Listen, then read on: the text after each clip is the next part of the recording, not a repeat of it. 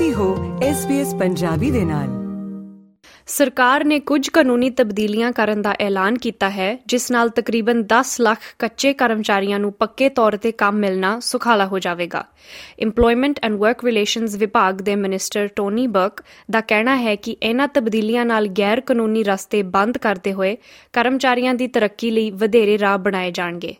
ਤੁਹਾਡੇ ਸਾਹਮਣੇ ਪੇਸ਼ ਹੈ ਜਸਮੀਤ ਕੌਰ ਦੀ ਜ਼ੁਬਾਨੀ ਸਰਕਾਰ ਦੇ ਨਵੇਂ ਐਲਾਨ ਬਾਰੇ ਖਾਸ ਰਿਪੋਰਟ। ਸਰਕਾਰ ਨੇ ਐਲਾਨਿਆ ਹੈ ਕਿ ਉਹ ਰੋਜ਼ਗਾਰ ਕਾਨੂੰਨ ਨੂੰ ਤਬਦੀਲ ਕਰਨਗੇ, ਜਿਸ ਨਾਲ ਕੱਚੇ ਕਰਮਚਾਰੀ ਸੁਖਾਲੇ ਤਰੀਕੇ ਨਾਲ ਪੱਕੇ ਤੌਰ ਤੇ ਪੂਰਾ ਸਮਾਂ ਜਾਂ ਥੋੜਾ ਸਮਾਂ ਕੰਮ ਕਰ ਸਕਣਗੇ। EMPLOYMENT ਐਂਡ ਵਰਕ ਰਿਲੇਸ਼ਨਸ ਵਿਭਾਗ ਦੇ ਮਿਨਿਸਟਰ ਟੋਨੀ ਬਰਕ ਵੱਲੋਂ ਦੱਸਿਆ ਗਿਆ ਹੈ ਕਿ ਸਰਕਾਰ ਸੰਸਦ ਵਿੱਚ ਇਹ ਤਬਦੀਲੀਆਂ ਇਸ ਸਾਲ ਦੇ ਅਖੀਰ ਤੋਂ ਪਹਿਲਾਂ ਲਿਆਉਣ ਬਾਰੇ ਸੋਚ ਰਹੀ ਹੈ। ਇਹ ਤਬਦੀਲੀਆਂ ਉਹਨਾਂ ਕਮੀਆਂ ਨੂੰ ਬੰਦ ਕਰ ਦੇਣਗੀਆਂ ਜੋ ਰੋਜ਼ਗਾਰਦਾਤਾਵਾਂ ਨੂੰ ਨੌਕਰੀ ਦੀ ਸੁਰੱਖਿਆ ਅਤੇ ਪੂਰਾ ਸਮਾਂ ਕੰਮ ਕਰਨ ਵੇਲੇ ਮਿਲਣ ਵਾਲੀ ਛੁੱਟੀ ਦਿੱਤੇ ਬਿਨਾਂ ਨਿਯਮਿਤ ਘੰਟੇ ਕੰਮ ਕਰਨ ਦੀ ਆਗਿਆ ਦਿੰਦੀਆਂ ਹਨ। ਸ਼੍ਰੀ ਬਰਕ ਦਾ ਕਹਿਣਾ ਹੈ ਕਿ ਇਹਨਾਂ ਉਲੀਕੀਆਂ ਤਬਦੀਲੀਆਂ ਦੇ ਤਹਿਤ ਕੱਚੇ ਕਰਮਚਾਰੀ, ਜੋ ਪੱਕੇ ਕਰਮਚਾਰੀਆਂ ਜਿੰਨੇ ਘੰਟੇ ਕੰਮ ਕਰ ਰਹੇ ਹਨ, ਉਹ ਪੱਕੀ ਨੌਕਰੀ ਹਾਸਲ ਕਰ ਸਕਣਗੇ, ਪਰ ਉਹਨਾਂ ਨੂੰ ਲੰਗੇ ਸਮੇਂ ਦੀ ਤਨਖਾਹ ਨਹੀਂ ਮਿਲੇਗੀ। A good day for Australia's casuals. The legislation I introduce this, later this year will do will two things. One, it'll create a right where those casuals who are getting permanent hours can go to the employer and can say, These hours are permanent, I would like to be able to convert. And secondly, we will go to a proper definition of casual to what it was before the coalition government legislated a couple of years ago. ਹਰ ਕੱਚੇ ਕਰਮਚਾਰੀ ਨੂੰ 12 ਮਹੀਨੇ ਕੰਮ ਕਰਨ ਤੋਂ ਬਾਅਦ ਪੱਕੀ ਨੌਕਰੀ ਦੇਣੀ ਲਾਜ਼ਮੀ ਰਹੇਗੀ, ਪਰ ਹਰ ਕੱਚੇ ਕਰਮਚਾਰੀ ਲਈ ਲੋਡਿੰਗ ਛੱਡ ਕੇ ਪੱਕੀ ਨੌਕਰੀ ਲੈਣੀ ਜ਼ਰੂਰੀ ਨਹੀਂ ਹੋਵੇਗੀ। ਇਨ੍ਹਾਂ ਪ੍ਰਸਤਾਵਿਤ ਤਬਦੀਲੀਆਂ ਦਾ ਅਸਰ ਤਕਰੀਬਨ 8,50,000 ਹਜ਼ਾਰ ਕੱਚੇ ਕਰਮਚਾਰੀਆਂ ਉੱਪਰ ਹੋਵੇਗਾ।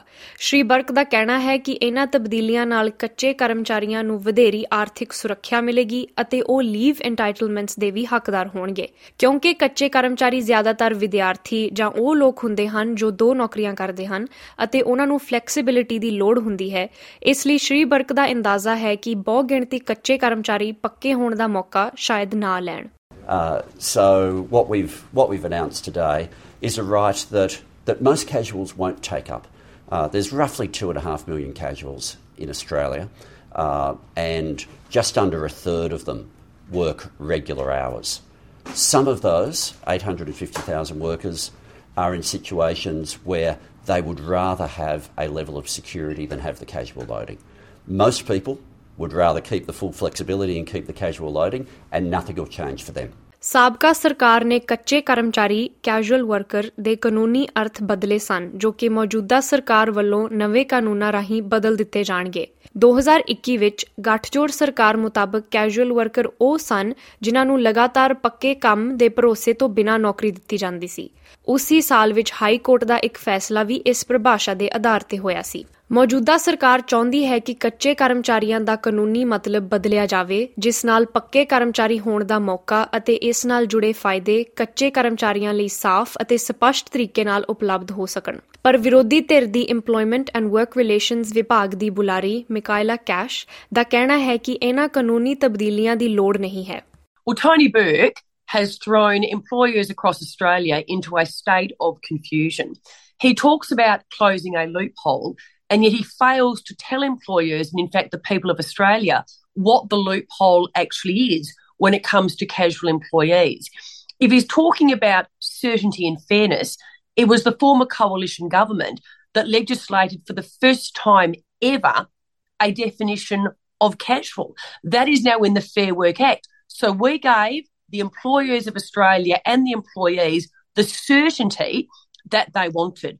Australian chamber of commerce and industry ਦੇ ਮੁਖੀ ਐਂਡਰੂ ਮਕੈਲਰ ਦਾ ਕਹਿਣਾ ਹੈ ਕਿ ਐਲਾਨੀਆਂ ਤਬਦੀਲੀਆਂ ਨਾਲ ਛੋਟੇ ਕਾਰੋਬਾਰਾਂ ਦਾ ਨੁਕਸਾਨ ਹੋਵੇਗਾ Uh, We would say at the moment there is very clear certainty. It's been established by the High Court, it's been established in uh, legislation uh, that provides choice for small businesses, uh, it provides choice for employees. There's a clear pathway at the moment. Uh, if somebody wants to convert, um, there are very clear grounds and a very clear basis uh, to do that. What the government is proposing will lead to significant uncertainty going forward.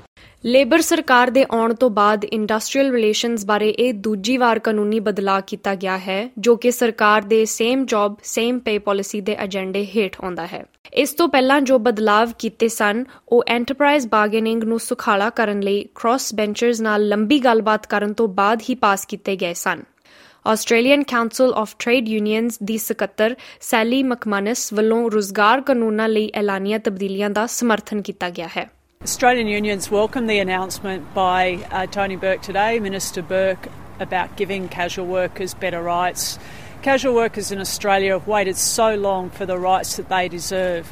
Anyone who's working regular hours deserves regular rights the right to paid sick leave, the right to a paid holiday.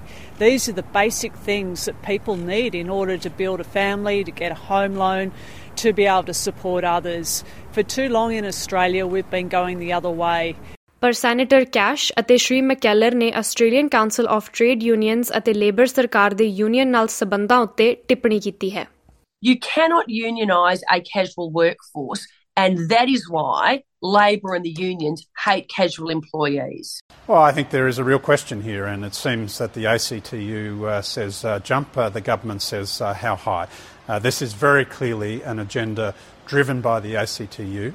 ਇਹ ਜਾਣਕਾਰੀ SBS News ਤੋਂ Sophia Tariq ਦੀ ਮਦਦ ਨਾਲ ਪੰਜਾਬੀ ਭਾਸ਼ਾ ਵਿੱਚ ਜਸਮੀਤ ਕੌਰ ਦੁਆਰਾ ਤੁਹਾਡੇ ਅੱਗੇ ਪੇਸ਼ ਕੀਤੀ ਗਈ ਹੈ ਫੇਸਬੁੱਕ ਉਤੇ SBS ਪੰਜਾਬੀ ਨੂੰ ਲਾਈਕ ਕਰੋ ਸਾਂਝਾ ਕਰੋ ਅਤੇ ਆਪਣੇ ਵਿਚਾਰ ਵੀ ਪ੍ਰਗਟਾਓ।